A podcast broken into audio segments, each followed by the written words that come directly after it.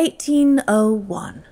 I have just returned from a visit to my landlord, the solitary neighbour that I shall be troubled with. This is certainly a beautiful country. In all England, I do not believe that I could have fixed on a situation so completely removed from the stir of society. A perfect misanthropist's heaven. And Mr. Heathcliff and I are such a suitable pair to divide the desolation between us. A capital fellow. He little imagined how my heart warmed towards him when I beheld his black eyes withdraw so suspiciously under his brows as I rode up, and when his fingers sheltered themselves with a jealous resolution still further in his waistcoat as I announced my name. Mr. Heathcliff? I said. A nod was the answer. Mr. Lockwood, your new tenant, sir. I do myself the honour of calling as soon as possible after my arrival to express the hope that I have not inconvenienced you by my perseverance in soliciting the occupation of Thrushcross Grange. I heard yesterday you had some thoughts. Thrushcross Grange is my own, sir, he interrupted, wincing. I should not allow anyone to inconvenience me if I could hinder it. Walk in. The walk in was uttered with closed teeth and expressed the sentiment to go to the deuce. Even the gate over which he leant manifested no sympathizing movement to the words, and I think that circumstance determined me to accept the invitation. I felt interested in a man who seemed more exaggeratedly reserved than myself. HPPodcraft.com. That dude does not know what he's stepping in. no, it's that moment right before you find out somebody is terrible. Like, you know, you're at the store and there's a long line, it's not moving. The person in front of you turns around and shakes their head, and you say to them, you know, you commiserate, like, yeah, this is ridiculous. And they go, I know, there's so many Asians in here. like, what? Whoa, whoa, hold on. Wait a minute. I thought we were just a couple of grumps. I didn't know this is what I was signing up for. Because Heathcliff is not a capital fellow. Oh, no. But he is the hero of this month's novel. Well, that's in quotes, man. The central figure, perhaps, is a better. Sure. And that is the opening of Emily Bronte's Wuthering Heights, a novel that old H.P. Lovecraft was really fond of. And that's why we're talking about it here on the H.P. Lovecraft Literary Podcast. We are here at hppodcraft.com. My name is Chad Fifer. And I'm Chris Lackey. And our reader this week is our own Yorkshire Rose, Rachel Lackey. Yay! Who grew up only a few miles from where this story is supposed to take place. Yeah. I have yet to actually jog or walk on the moors. Really? I see them. I see them all the time. I could see them from my bedroom window. Mm-hmm. But the desolation holds some fear for me. well, they can be dangerous, right? The American Werewolf in London is clear on this point. Yeah. Stay clear of the moors. So Lovecraft had some mm-hmm. stuff to say about this story, and I think we should listen to what Lovecraft had to say. We have Andrew Leman reading for us.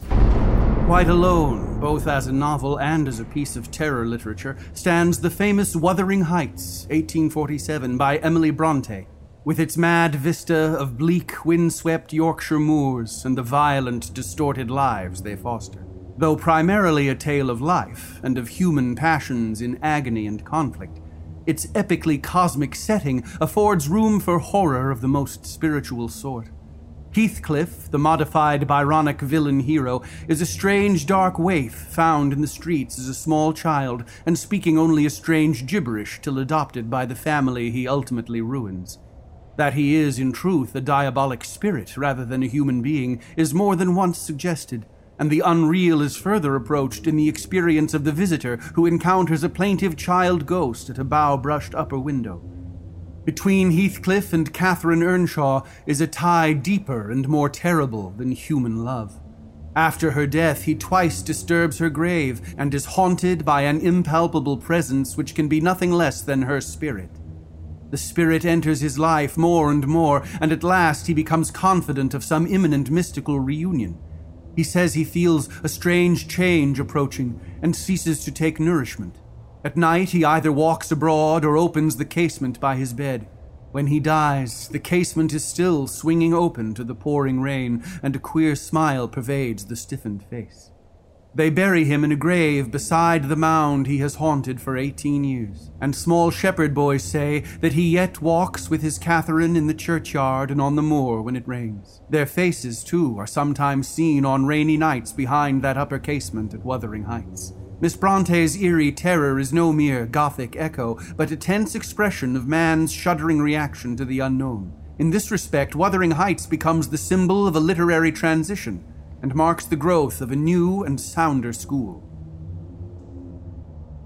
Well, I think Lovecraft is right that Wuthering Heights stands alone. There's uh, not quite another book like this. Yep. It is very powerful, it's very strange, and it is a very trying read, I think. I remember when I first read this, I was a teenager. I must have been 14 years old, maybe 15. And I pushed my way through the whole book. And I, I vividly remember thinking, all these characters are just horrible people. And I couldn't be rid of them fast enough.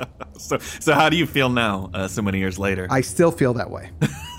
you were right. I was right. My analysis then was correct. So, well, so I thought, may I wasn't sure. I thought I'd read it or maybe started to and given up. It was when my sister was in high school. Mm-hmm. She had cancer. She had to spend a couple of years at home being tutored, and she was two years older than me. So I took it on myself to read everything she was reading to help her with her homework, but also to give me a leg up because then I would have already read the stuff when I got into her grade. nerd. But she got assigned, so this is total nerd. She got assigned to Wuthering Heights, and good a brother as I was, I read maybe the first few chapters and I said, you know what? This is your problem. I don't care what else is going on.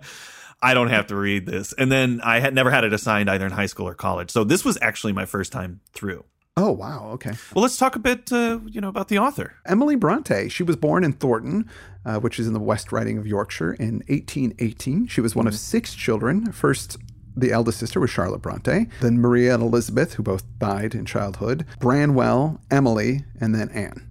Branwell was the the only boy. They moved to Haworth soon after, I think, Anne was born, and then their mother died of cancer. The older girls got sent off to boarding school, which was horrible. The typhoid epidemic hit, and then that's what killed uh, Maria and Elizabeth when they were off at school. Branwell got educated by their father. Father was a total jerk, made the kids hang out in a room all day, like quiet. Since they were stuck in a room, they got into writing and making up fantasy worlds. One of them was called Angria. I could see why that would be a world for them. And another was called uh, Gondal. Gondal. I think they were kind of proto role players. They definitely were. Very little of these uh, these stories and poems that they wrote about these fantasy worlds actually exists. They talk about having written them in letters and things that are still around. They exist in Emily's poetry, actually. Yeah. There were lots of uh, stories written and little plays written, and none of that exists. But and I'm not totally positive the father was a complete jerk. He was obviously distraught after his wife Maria died, and and she died shortly after Anne was born, as you said, of cancer. And I think that figures into this book that idea of losing the mother in childbirth or right after.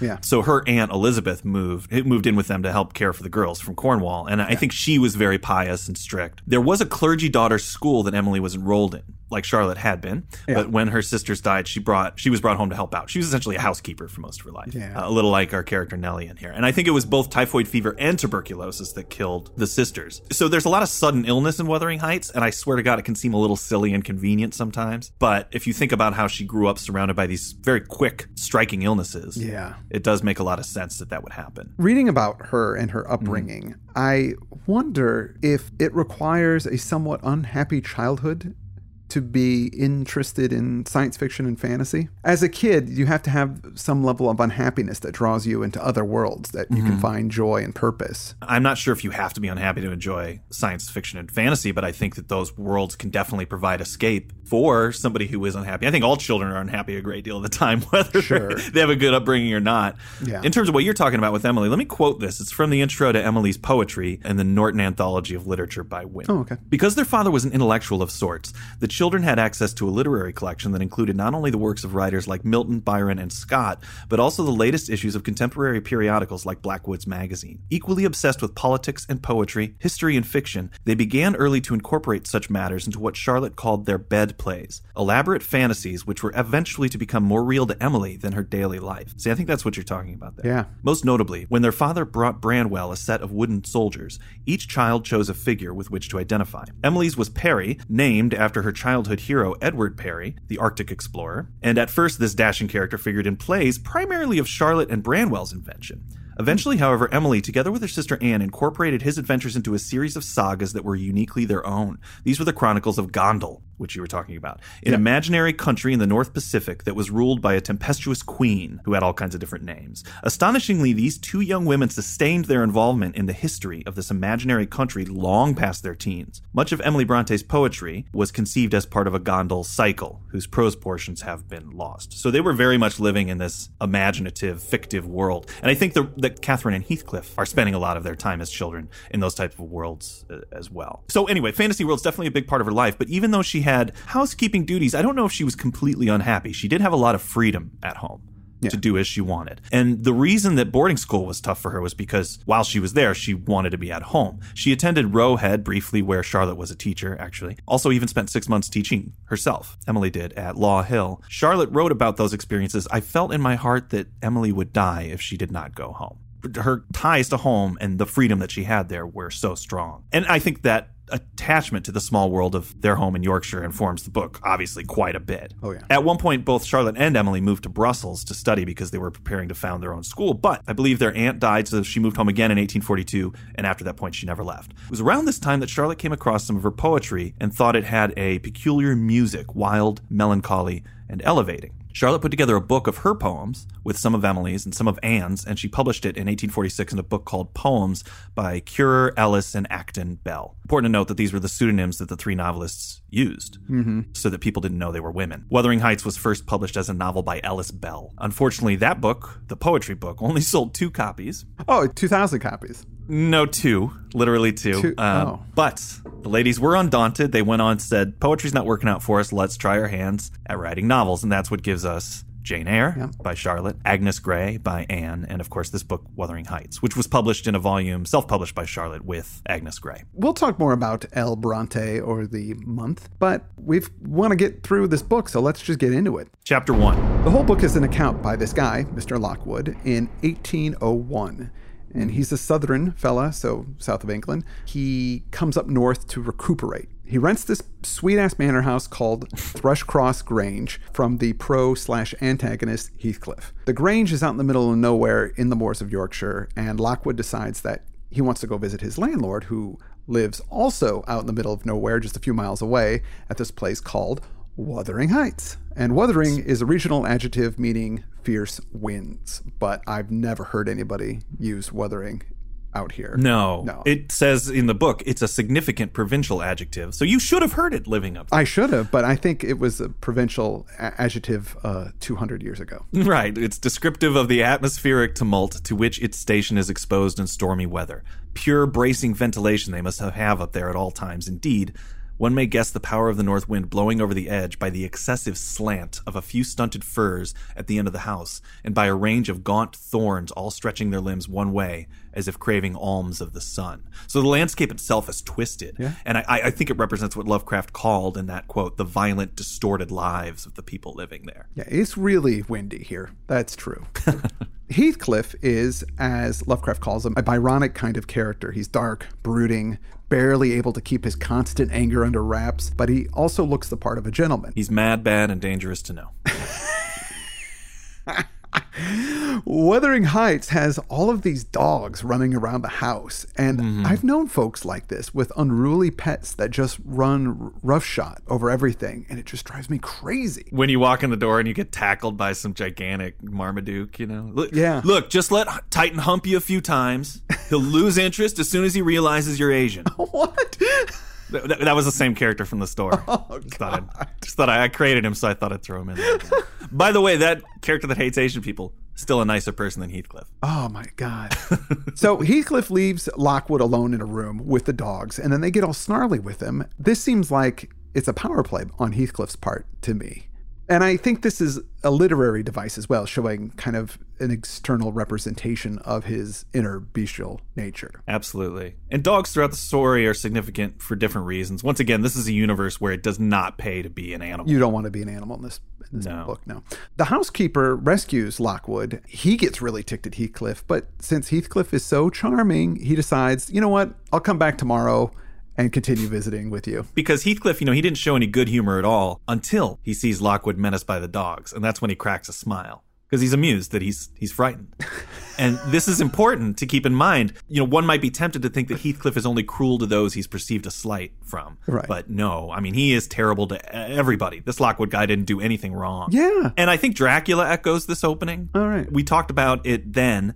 The horrors of inhospitality when Jonathan Harker arrives. There's nobody to take care of him. No. He doesn't understand what he's supposed to do. There's wolves Yeah. around. So I, this really put me in mind of that beginning of Dracula. Yeah, but Dracula's nicer. Yes, Dracula quite a bit nicer. He makes him some chicken, you know? Chapter two. The next day, he goes uh, back to Wuthering Heights, but it's cold and it starts to snow a bit as he gets near. When he gets there, no one answers the door. So this old servant guy, Joseph, says Heathcliff's not there. This young guy comes and lets him in. This young guy is Hareton. Uh, he's important, but we don't know that yet. Inside, there's this young, beautiful woman sitting by the fire. This is Kathy, but it's not the Kathy. That's Catherine, and we'll get to her later, but this is Lil K. Look, well, I wish they'd spelled it with a K. The names in this alone would be enough to make a teenager twist their own head off, you know, because you've got Catherine Earnshaw, who becomes Catherine Linton, but wanted to be Catherine Heathcliff, and then her daughter, Catherine Linton, who does become Catherine Heathcliff. Yeah.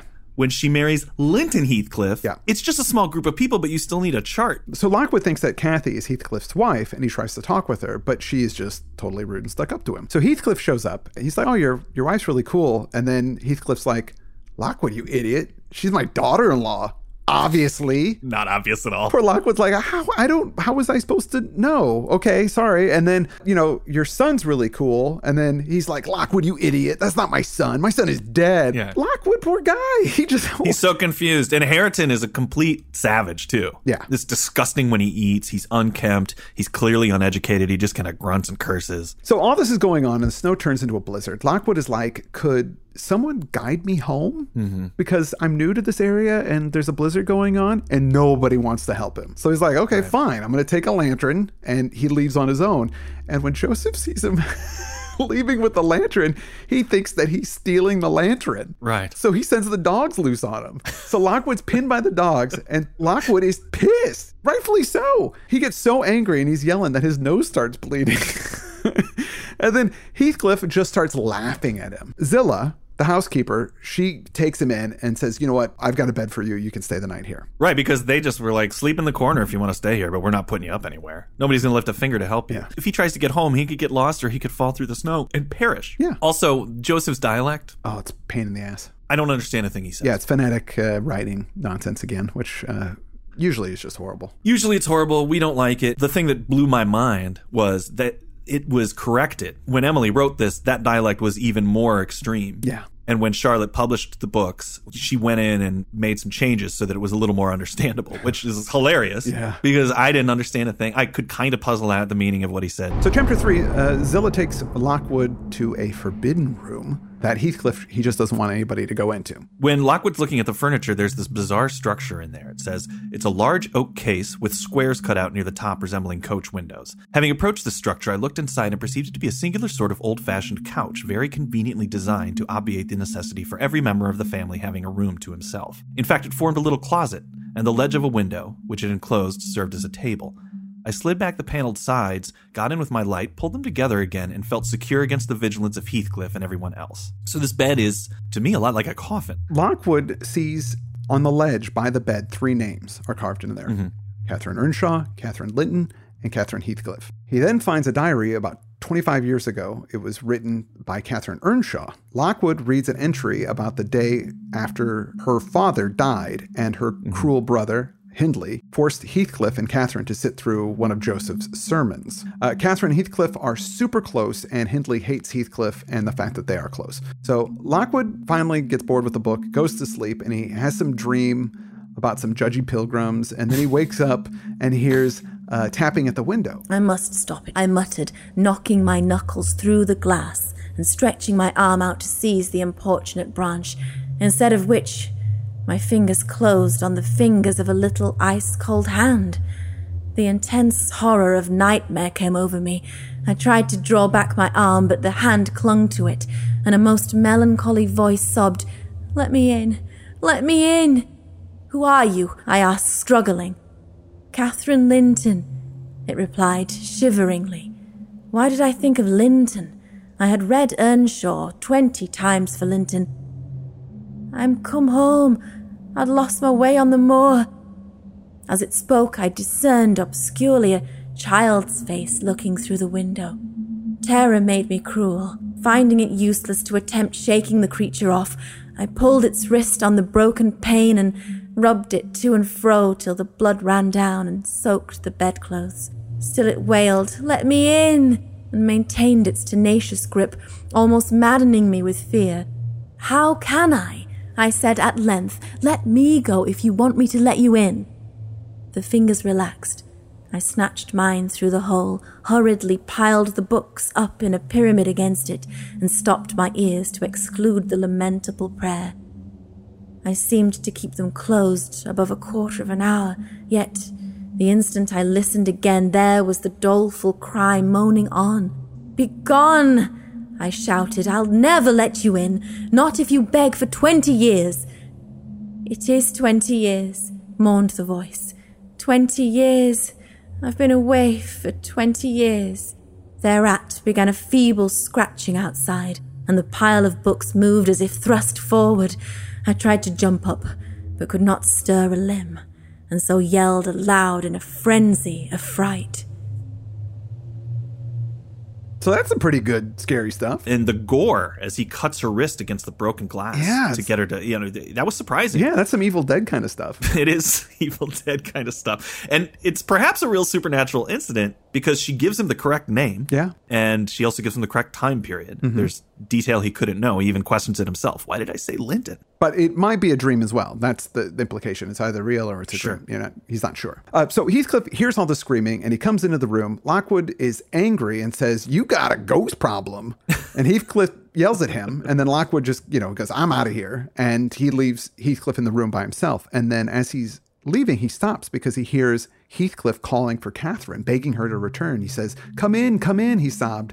Kathy, do come. Oh, do once more. Oh, my heart's darling. Hear me this time, Catherine, at last. He knows about the ghost, or he believes she's a ghost. Uh, in the morning, Heathcliff is a total jerk to Baby K again. He takes Lockwood home. In the text, it says, And you, you worthless. He broke out as I entered, turning to his daughter in law, and employed an epithet as harmless as duck or sheep, but generally represented by a dash. I believe Emily Bronte is slyly saying that Heathcliff called her a fucking piece of shit. I, I'm not kidding. As harmless as duck or sheep, I think means fucking shit. Oh. Lockwood's servants thought he had died out in the storm when he returns back to uh, the Grange. And they're super glad he's alive. Chapter four Lockwood is all secluded. He's tired of being alone and he needs some company, so he rustles up Paula Deen. Olive.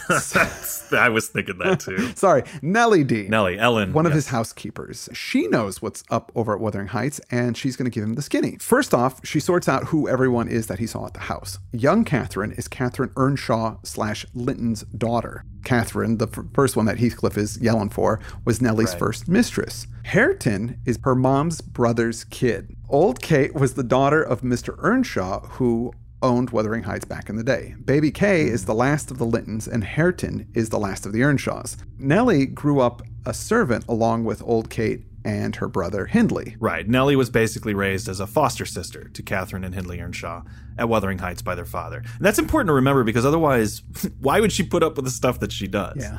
In a certain respect, she is part of the family. And then, then we actually get into the story. So what? Now we're going to go to an inciting incident. You know, what's the thing that breaks everything up that starts the story going? And of course, it's the introduction of Heathcliff. Because the kids seemed relatively happy with their life and with each other before he showed up. So uh, it starts off when Mr. Earnshaw goes to Liverpool for business and he comes back with a present and he says, Hey kids, I got your present. They're like, Yay! And it's a kid. His name's Heathcliff and he's dirty and he's foreign. they had asked him for some toys from Liverpool. He did, did bring those back as well, but they were broken because he had to hold this kid in as a you know bundle in his coat the whole time. Yeah. So the, the toys are all busted up. So you can see right away Yeah, they're not happy about this they're guy. not happy with who this kid is. He's an orphan. You know, I'm not sure about this, but I feel like the implication is that he might be otherworldly. It says that he, they think he's the gypsy brat, Like Lovecraft said, he was on the street speaking gibberish. gibberish, which could either be the gypsy tongue that he spoke, or it could be Exactly. that he was speaking some weird demonic language or some fey language or Yeah, like he's one of these little people from an Arthur Machen story. Exactly, yeah. like that. So that- and nobody knew who this kid belonged to. No. Mr. Earnshaw's a very kind person because he says, "I can't. I'm not going to leave this thing." It, it is used for Heathcliff yeah. throughout this description too, instead of a, a gendered pronoun. Yeah. At this point, he's a thing. He's a thing, You know? yeah. But but he says I got to bring it home, and so he tells the servant, you know, wash it, clean it up, let it sleep with the children. And one weird thing is his history is never revealed in this book. Of course, both Catherine and Hindley frickin' hate Heathcliff at first, but Catherine mm-hmm. quickly grows to love him, and Catherine and Heathcliff become inseparable. And Hindley, who continues to treat Heath- Heathcliff cruelly, starts uh, falling out with the rest of the family because Heathcliff doesn't fight back. Right. He just kind of takes it whenever he's mean to him, and it makes Hindley just look like a total jerk, which he is. we also are getting the idea that Heathcliff is a master manipulator. He knows what he's doing. He's able to take the abuse because he knows it will serve him and it only increases Mr. Earnshaw's affection for him. Mrs. Earnshaw, the mom, is not into Heathcliff, but Pa Earnshaw comes to love the boy as his own son. Yeah, and more than his own son. Yeah. And when Mrs. Earnshaw dies, only two years after Heathcliff's arrival at Wuthering Heights, Hindley is essentially left without any allies. There are shades of Carmilla here as well. The foundling that is dropped off and then wreaks havoc on the home. And one can make an argument that actually Wuthering Heights is a sort of vampire novel. Yeah. As the years go on, Pa Earnshaw gets old and sick. He's angry at Hindley for not letting up on Heathcliff, so he sends him off to college. Pa Earnshaw dies, and now Hindley is on his way back to Wuthering Heights. So, uh, chapter six, Hindley comes back and he's got a wife, Frances is her name. They get there for the funeral, but as soon as the funeral's over, Hindley starts laying into Heathcliff, basically just demotes him to farmhand. You don't get any education, you don't get to live the good life, you're just gonna shovel poo. This is what you get. But Heathcliff, he sucks it up and he just does his job. But when he's done working, him and Catherine seek out fun and they cavort out on the moors. It's kind of like great expectations. You know, when you're delivered into the guardianship of your siblings, it's never a good thing.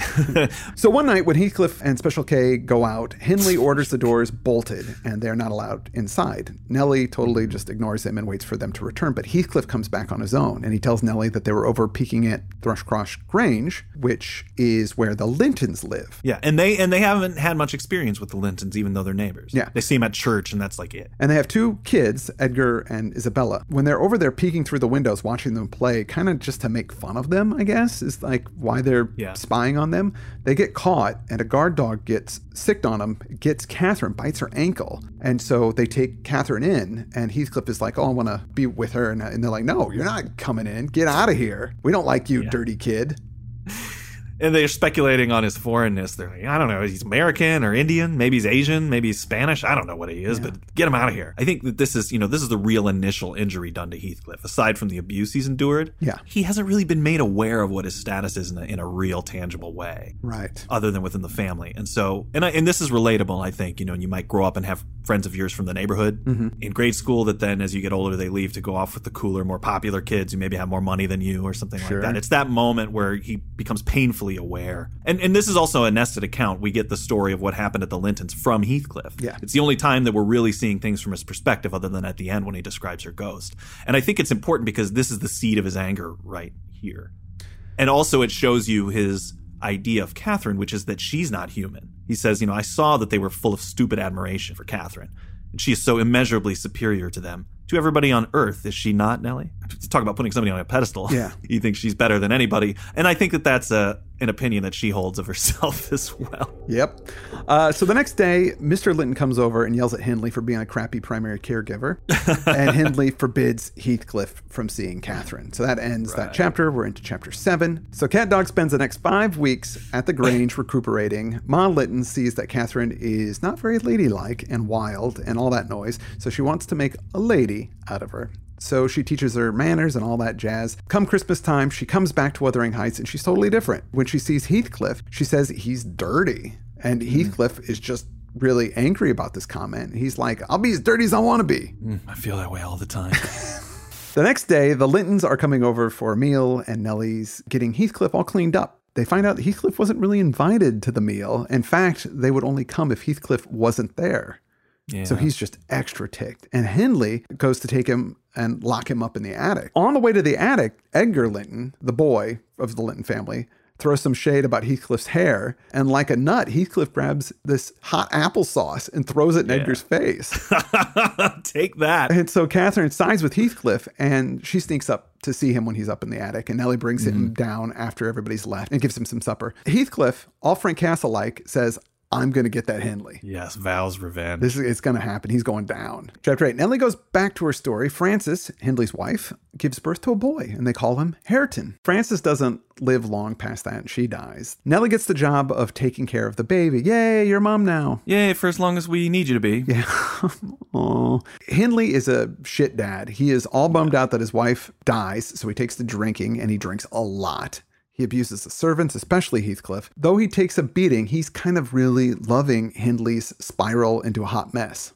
I well, hey, actually, he's not really that hot, so it's just a mess. So this gets into Emily's bio a little bit because her brother Branwell was rejected by a married woman whom he'd been in love with. And after that, he descended into alcoholism and opium addiction. By all accounts, Emily was the one who had to take care of him night after night and deal with him when he came in in his drunken rages. And in fact, in September 48, it finally got the better of him and he died. October 1st was his funeral uh, in 48, and that's the last day that Emily ever left the house because at the funeral service, she caught a cold. She refused to see a doctor. She died two months later. Emily was so sick, the carpenter who made her coffin said he'd never made such a coffin for an adult. It was five feet six, inches- six inches in length and 16 inches in width. That's how, that's what skeleton was that she was by the end. So when Hindley's out, Heathcliff tells Big Cat that he's going to hang out with her all day, but she's not into it. She wants to hang out with the sophisticated Linton kids, and he's not cool enough for her. She doesn't want to tell him that Edgar's coming over. Yes, You know? yeah, but then that, I that- know, I, you know, I've just got stuff to do. You, you, you don't want to hang out with me, you know? Yeah, well, no, that she's going to hang out with the Lintons. That's what she Right, says. right. And then Edgar shows up, sans Izzy. So it's like, oh, you want to hang out not with the Lintons, you want to hang out with Edgar. Mm-hmm. So Heathcliff bails. He knows what's going on. Uh, Caddy's spending lots of time with Edgar. She asks Nellie to leave them alone, but Nellie's like, hey, I know what you two are up to. No way. And this is where it gets really effed up for me. Catherine slaps and pinches Nellie, and then baby Hareton starts crying. So Catherine f- shakes the baby, and that was it for me. That's I was completely done with her at that Yeah. point. and she just gets worse from from then on. Yeah, Edgar has not seen this in her nature yet. No. She's totally sweet and nice when she's over there at their house. He's freaked out by it. He's a jerk. Don't get me wrong, but he's not a total nut job, and he sees. I don't know. I, I like Edgar okay. Well, I mean, he did. He's just weak. But he did say jer- jerky things. I mean, he was mean to Heathcliff earlier for no good reason. Because he's a spoiled brat. I mean, he doesn't he doesn't know anything. He's a jerk. That's what he said. He's a jerk, but he's Yes. not a nut job. He tries to cool things down, and Catherine flipping boxes his ears. yeah, she smacks him about a bit. So Edgar's like, you know what? I forget this. I'm out of here. Yeah. And he leaves, but as he's leaving, he like sees her through the window, and he's like, she's so beautiful, and Mm-hmm. he goes back like a freaking idiot. Once she smacked him and he came back to her, I'm like, this guy is doomed, doomed. But I can't say I don't know this guy. You know, I kind of think that that's when things got really hot for him. He's the kind of guy he got smacked and then he asked her to marry him. Oh, what a sap! So Nellie leaves uh, them alone for a bit, and then Hindley is back and drunk and on a rampage. She goes to warn them. So Edgar splits really fast. Catherine hides in her room. Nellie tries to hide the baby. So it's like, oh man, things. This is where I was like, wow, things are this bad. She has to hide the baby from the drunk guy because he likes to get his gun out when he's drunk and start waving it around. Yeah, she's got to take the shot out of it too, and so he doesn't blow anybody away. And he threatens to kill them all many times. It's horrible. Uh, so this is chapter nine. This last chapter we'll cover uh, this episode. We're already way over time here. Yeah. As Nellie tries to hide Hareton, Hindley comes in and catches her trying to hide the baby. So he grabs the boy and is a stumbling drunk. He accidentally drops him over the banister. Mm-hmm. So you think, okay, baby's gonna die, but guess what? Heathcliff just happens to be below and he catches the baby. Yeah, poor baby. This poor kid is just is so horrible.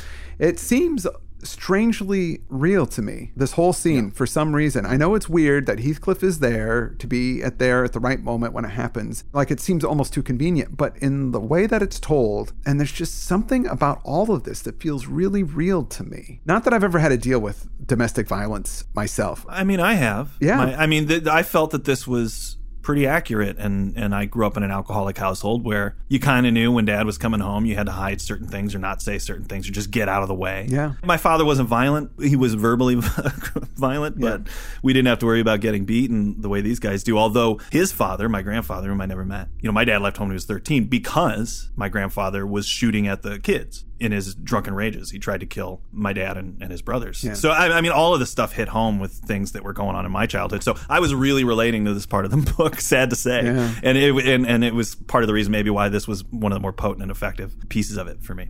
Later that night, Katie Earnshaw tells Nellie that Edgar asked her to marry him, and she said yes.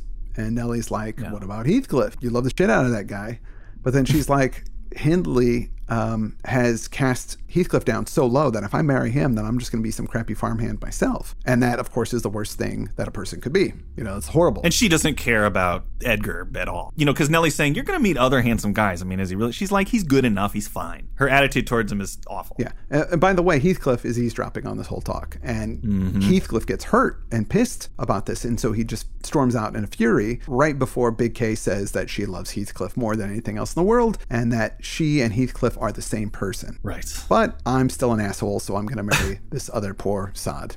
And that's the act break because now Heathcliff is going to leave. So that night, Heathcliff runs away from Wuthering Heights. Catherine runs out onto the moors in the rain looking for him, crying her eyes out. She gets a fever and gets really ill. The Lintons take care of her at the Grange until she gets better. But Mom and Pa Linton get whatever Kathy got, so they flip and die. Three years later, Katie E becomes KL by marrying Edgar Linton. Nellie moves over to the Grange to serve Catherine, leaving five year old Hareton with his crazy dad and no women in the house, just nutty Joseph. That's it. And this this last part, this is what Nellie's talking about here, leaving Hareton. This actually made me cry. Much against my inclination, I was persuaded to leave Wuthering Heights and accompany her here. Little Hareton was nearly five years old, and I'd just begun to teach him his letters. We made a sad parting, but Catherine's tears were more powerful than ours. When I refused to go, and when she found her entreaties did not move me, she went lamenting to her husband and brother. The former offered me munificent wages. The latter ordered me to pack up. He wanted no women in the house, he said, now that there was no mistress, and as to Hareton, the curate should take him in hand by and by. And so I had but one choice left to do as I was ordered. I told the master he got rid of all decent people only to run to ruin a little faster. I kissed Hareton, said goodbye, and since then he has been a stranger. And it's very queer to think it, but I've no doubt he has completely forgotten all about Ellen Dean, and that he was ever more than all the world to her, and she to him. Oh, Oh, it's heartbreaking. It's so heartbreaking they did that to her. And Nellie as a character does offer a bit of a rebuttal to the idea that they're all assholes. Yeah, I know. Uh, as you said, she's weak, but you know, she has a way worse than Heathcliff. Like him, she's a foster. Yeah. She's lower class. Unlike him, she doesn't get to screw around on the moors all day. She's you know, she has to work and then at a certain age she's given a child to raise and then she has it taken from her. she gets pushed back and forth between these two houses like she's not even a, a human being and she's used and abused by everybody in their machinations with each other Right. in their plots. But she kind of remains a kind, sweet person who wants the best for Heathcliff even near the end. So I'm in Team Nelly. I think she's she's an all right. Well, how can you person. not be? I mean, they're all Yeah. they're so vile. Like you could, Mm-hmm. if you're even just a reasonably okay person, you would look like a god compared to everybody else in the story. Yeah, absolutely.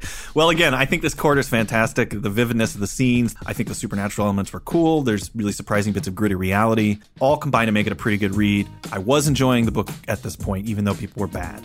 Next, what we get into next week is when I really started fall, you know, falling afoul of it. It started really driving me nuts. I want to thank uh, my wife Rachel Lackey for reading and not getting drunk and playing with guns.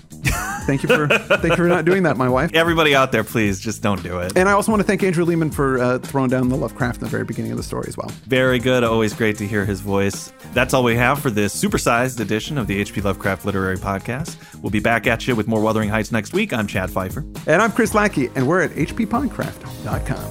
hppodcraft.com.